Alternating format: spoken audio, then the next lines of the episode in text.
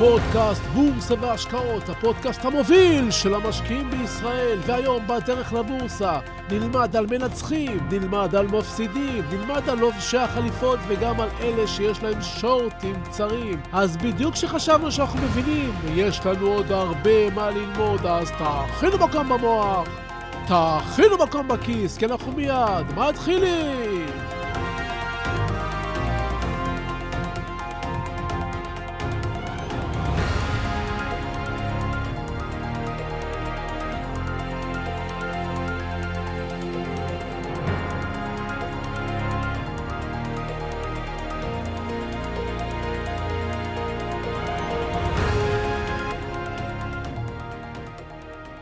בפרק י"ז בספר שמואל א' מסופר הסיפור של דוד נגד גוליית. בטח כבר שמעתם את הסיפור הזה ואפילו למדתם אותו בבית הספר.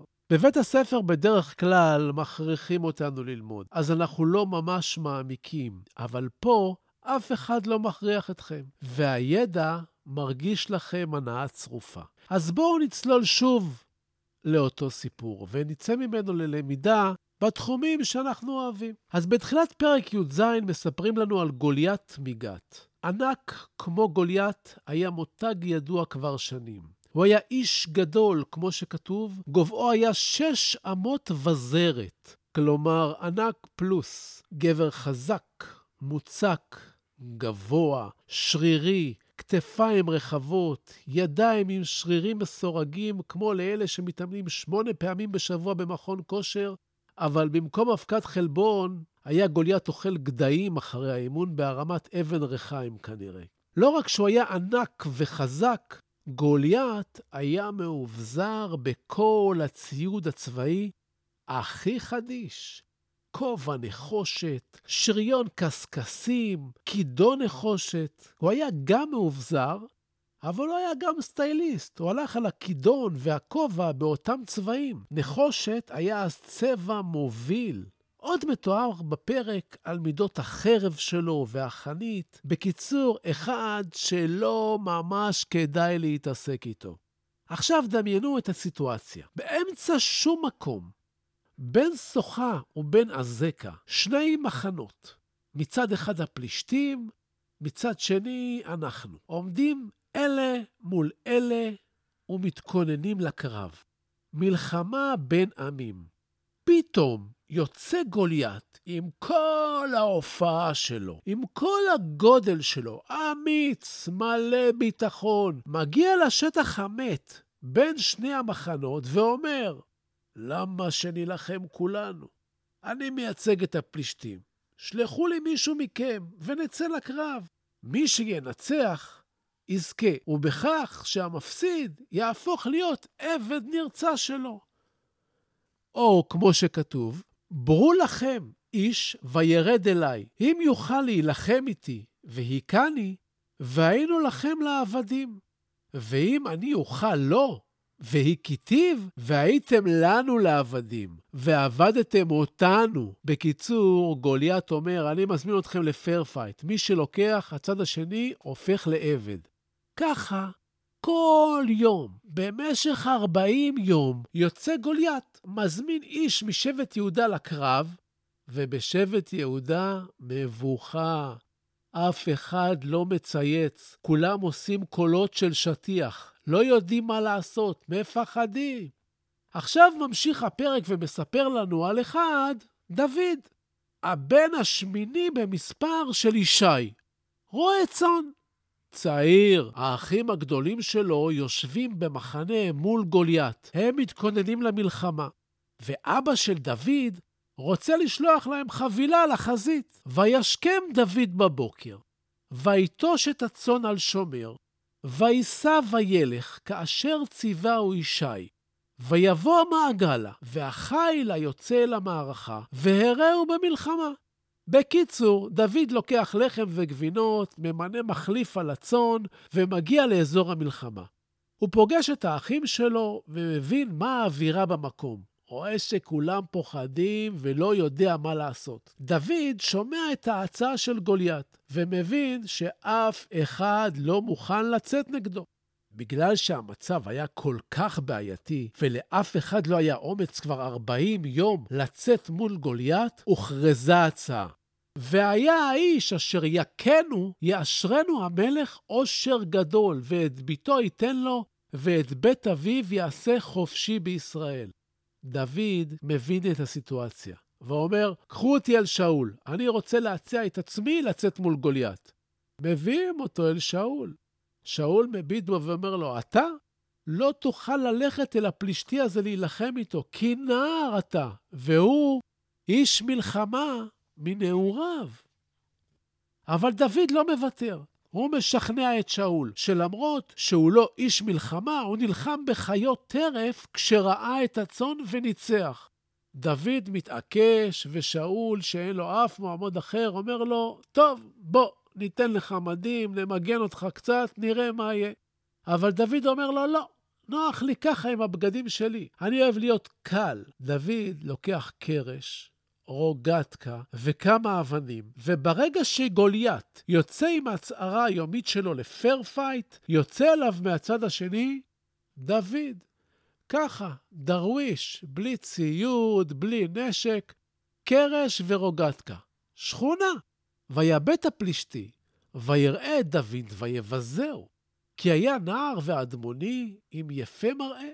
גוליית ידע שלא יהיה fair fight, אבל זה, זה כבר זלזול. כאן גוליית נעלב עם כל ההצגה שלו, עם כל ההופעה שלו, עם כל הכבוד שולחים לו ילד. בשביל מה הוא התאמן כל השנים? בשביל מה הוא ארגן לעצמו את כל ההופעה הזאת? בשביל להילחם בילד? הוא מקלל את דוד ואומר לו, לך, לך הביתה, ילד, לך, לך. אבל דוד נחוש, כי יש אלוהים לישראל. כי לא בחרב ובחנית יושיע אדוני, כי לאדוני המלחמה. וככה, איך שגוליית מתחיל להתקרב אל דוד, דוד מוציא אבן מהתיק הקטן, שם בה רוגטקה, מכוון אל גוליית, ויורה לו בול אחת בפוני. וככה, איך שגוליית מתמוטט, דוד לוקח את החרב שלו, עורף לו את הראש. ניצחנו. איזה מלך! שלום וברוכים הבאים לפודקאסט חדש של בורסה והשקעות, הפודקאסט המוביל של המשקיעים בישראל, והיום נשוחח על שורט ויכולת ויצירתיות וכמובן עוד דברים מעוררי השתאות, אז תהיו ממוקדים, תאכינו מקום במוח, תאכינו מקום בכיס, כי אנחנו מיד ממשיכים!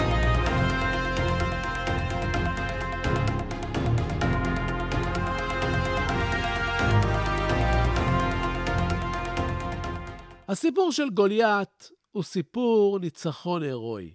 הטובים ניצחו את הרעים, החלשים ניצחו את החזקים, ועוד כהנה וכהנה. אנחנו מכירים סיפורים כאלה משכבר הימים. מאזינים, נהנים, ממשיכים. אבל רגע, רגע, חכו שנייה, מה קרה כאן?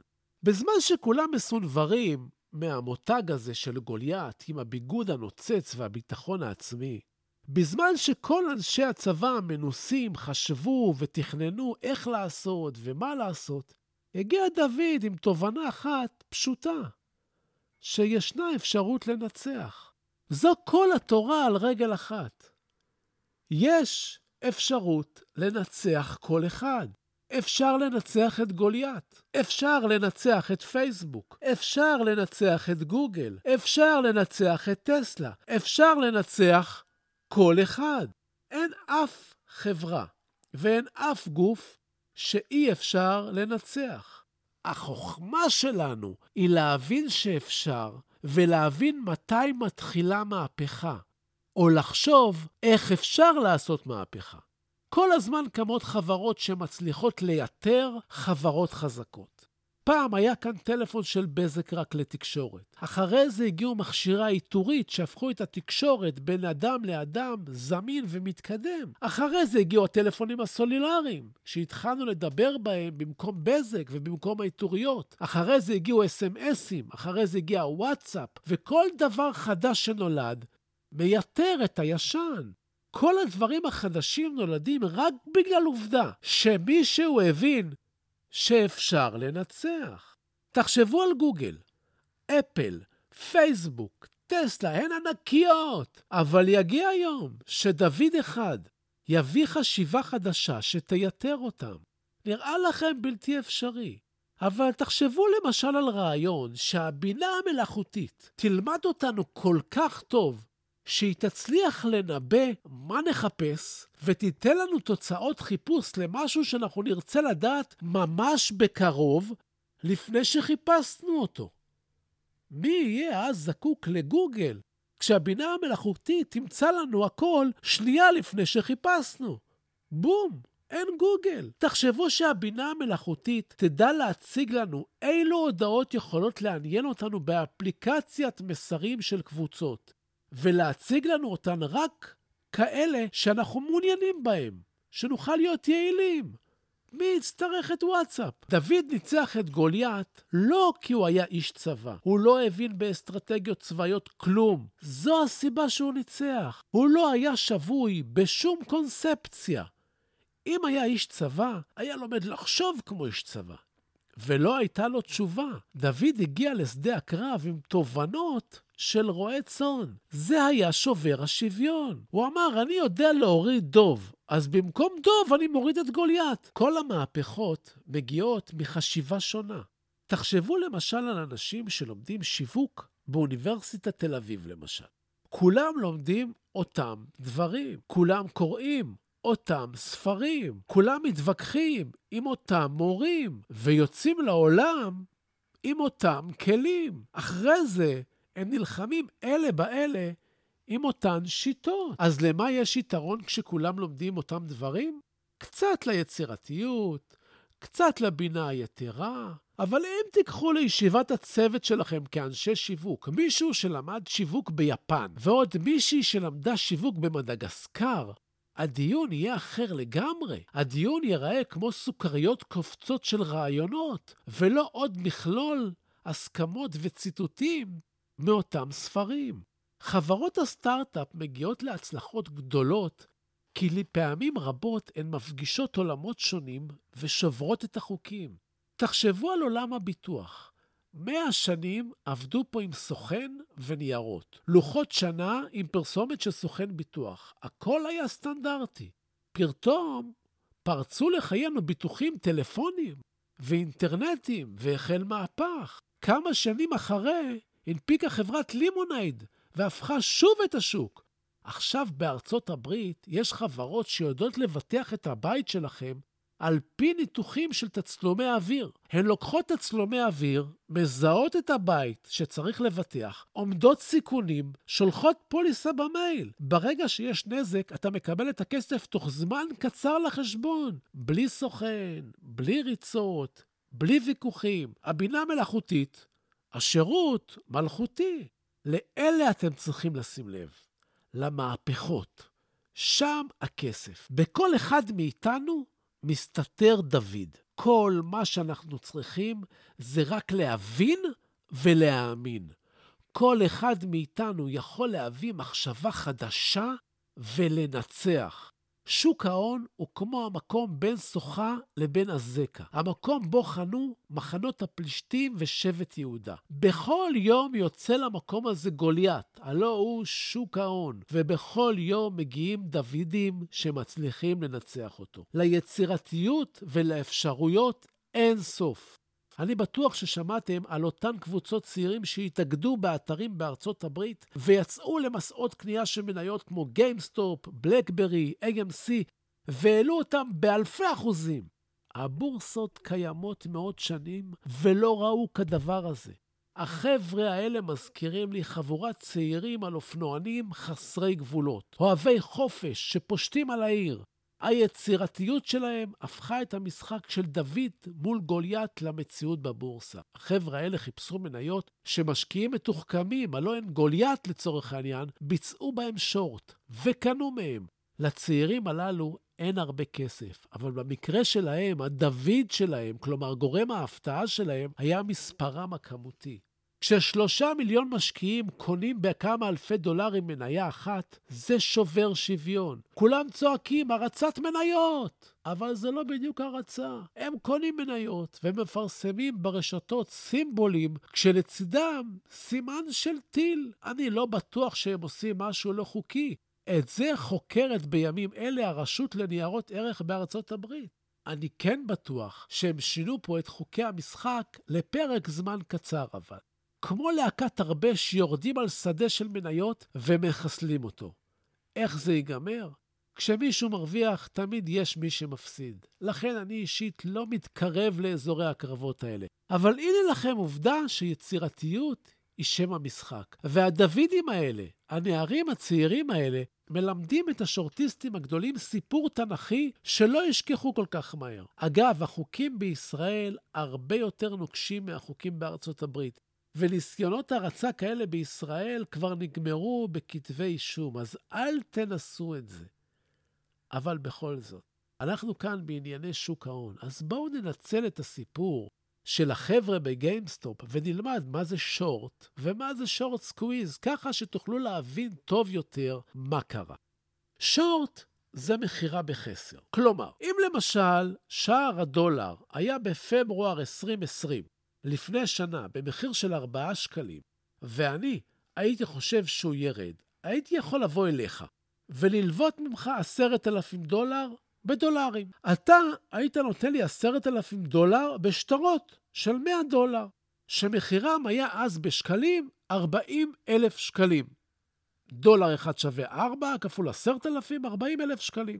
אני מאמין שהשקל יתחזק, כלומר הדולר ירד, ואני פורט את 10,000 הדולר האלה ב-2020 ל-40 אלף שקלים, ושם את ה-40 אלף שקלים בכספת. היינו מסכמים בינינו שאני אחזיר לך את הכסף בתוך שנה, בדולרים, פלוס ריבית מסוימת של 200 דולר. כלומר, בפברואר 2020 היו לי 10,000 דולר בכספת שלוויתי ממך ושמתי אותם אצלי בשקלים, ויש לי 40 אלף שקלים. עד כאן יש? פשוט, נכון? עברה שנה. הדולר אכן ירד, כמו שחשבתי, ואני צריך להחזיר לך 10,000 דולר. כי לקחתי ממך עשרת אלפים דולר בשטרות של 100 דולר. מחיר הדולר עכשיו הוא שלושה שקלים. הלכתי לכספת, הוצאתי את הכסף, קניתי עשרת אלפים דולר בשלושים אלף שקלים. נשאר לי ביד רווח של עשרת אלפים שקלים. קניתי עוד 200 דולר, כי אנחנו סיכמנו 200 דולר ריבית, והחזרתי לך את עשרת אלפים הדולרים ואת הריבית, ונשארתי עם רווח גדול ביד של 9,000 שקלים. השורט הצליח.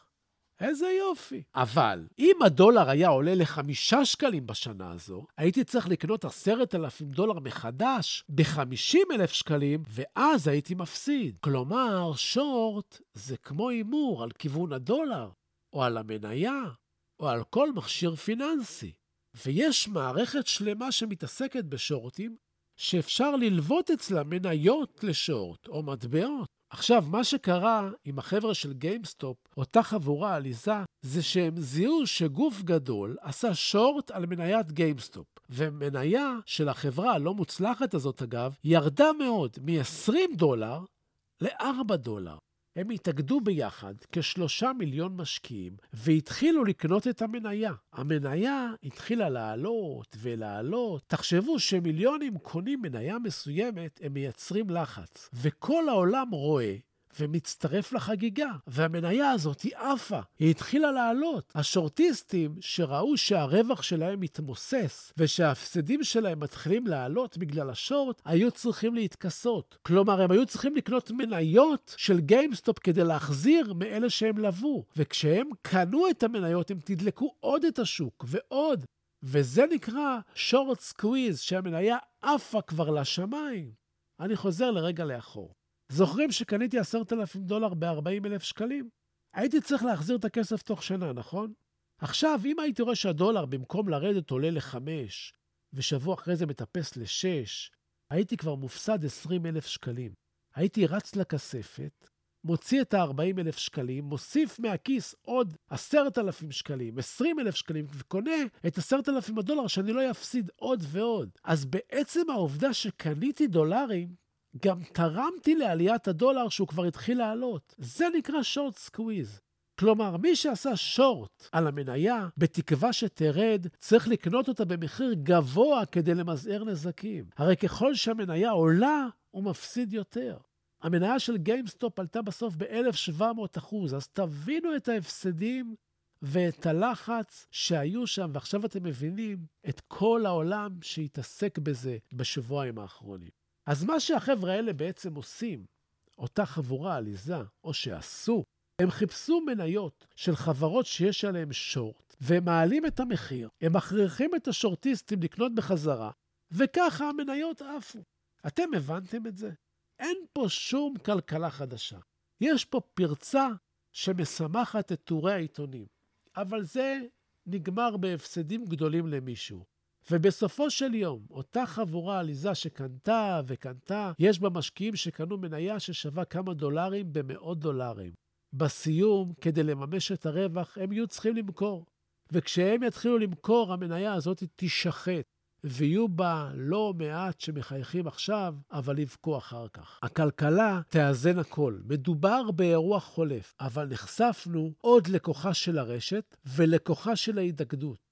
הרשויות תתערבנה, הקבוצות תתפצלנה, והשורטיסטים ילמדו, אל תדאגו, הם המשקיעים הכי חזקים בשוק והכי חכמים. אז הנה, גם אנחנו למדנו משהו, לא? אז מה עכשיו? עכשיו לפינת הטיפים שלנו.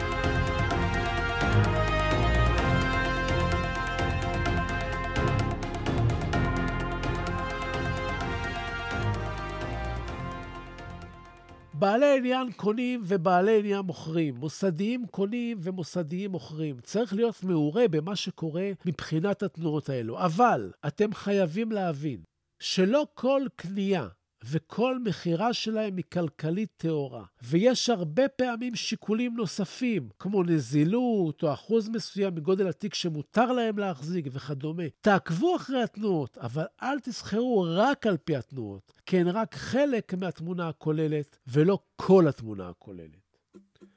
וזהו. כן, זהו לנו להיום. כרגיל, בסיום אני שב ומציין כי אין במה שאני אומר המלצה מקצועית או ייעוץ מקצועי. את אלה תמיד כדאי לקבל מיועץ מוסמך עם רישיון. לי אין. אני רק משתף אתכם במה שאני חושב. המניות שלפעמים אני מדבר עליהן פה, אתם חייבים לדעת שאני לפעמים קונה מהם, לפעמים מוכר מהם, ואני אף פעם לא מנסה לכוון אתכם לשום פעולה. רק לגרום לכם, נכון, לחשוב, לחשוב, לחשוב, לחשוב. זה מה שאני רוצה מכם. תודה, תודה על התגובות החמות, תודה על השיתופים, תמשיכו ותפיצו, וככה נגדל יחד. ועד הפגישה הבאה שלנו אתם מוזמנים לשמור איתי על קשר, לבקר באתר האינטרנט שלי, סודות, www.סודות.com. co.il, לראות את הספרים, להבין, יש שם הרבה מאוד טיפים בחינם. לשלוח לי מייל, לכתוב לי את דעתכם, לשאול שאלות, צביקה, כרוכית, סודות.co.il, לעקוב אחריי באינסטגרם, סודות, קו תחתון בורסה באנגלית, תגיבו, תשאלו, תעלו נושאים, אני חוזר לכל אחד ואחת מכם. אני מבקש, סמנו שאהבתם, תשלחו את הפודקאסט לעוד כמה חברים. כן, אני רוצה עוד מאזינים, תעשו השתדלות, לא מגיע. תפיצו. תודה רבה שהאזנתם לי. אל תשכחו להירשם לקבל... לקבלת עדכונים באפליקציה שאתם מאזינים דרכה. ככה בכל פעם שעולה פרק חדש, נכון, אתם תקבלו הודעה על זה. אז שיהיו לכם בשורות טובות, הלוואי שתתעשרו בהקדם. אני הייתי צביקה ברגמן, ניפגש בקרוב!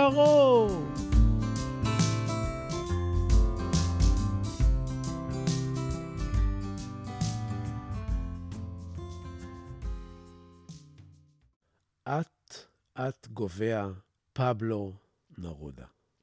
אט-אט גובע מי שלא נוסע, מי שלא קורא, מי שלא שומע מוזיקה, מי שלא מוצא את החן בתוך עצמו. אט-אט גובע. זה שהורס את האהבה לעצמו. זה שדוחה עזרה מושטת. אט-אט גובע. זה המשועבד להרגליו, החוזר יום-יום על אותם המסלולים. אט-אט גובע. זה שלא מחליף את המותג, שלא מחליף את צבע הלבוש, שלא משוחח עם מישהו שהוא לא מכיר. אט-אט גובע, זה שמתחמק ממערבולות החושים, המונע מעצמו תשוקות המחזירות את הברק לעיניים ומשקמות את הלב ההרוס. אט-אט גובע. זה שלא מסובב את ההגה, כאשר הוא לא מאושר, מעבודתו, ממעשיו, מאהבתו. אט-אט גובע. זה שלא מסכן את הוודאי, או הלא ודאי, בכדי ללכת אחרי החלום. אט-אט גובע. זה שלא מרשה לעצמו, אפילו פעם בחיים, לברוח מהעצות הנבונות. חיה היום, סכן היום, עשה היום, עשה מיד. אל תסכים לגבוה לאט. עשרת המכשולים, אל תסרב לאושר.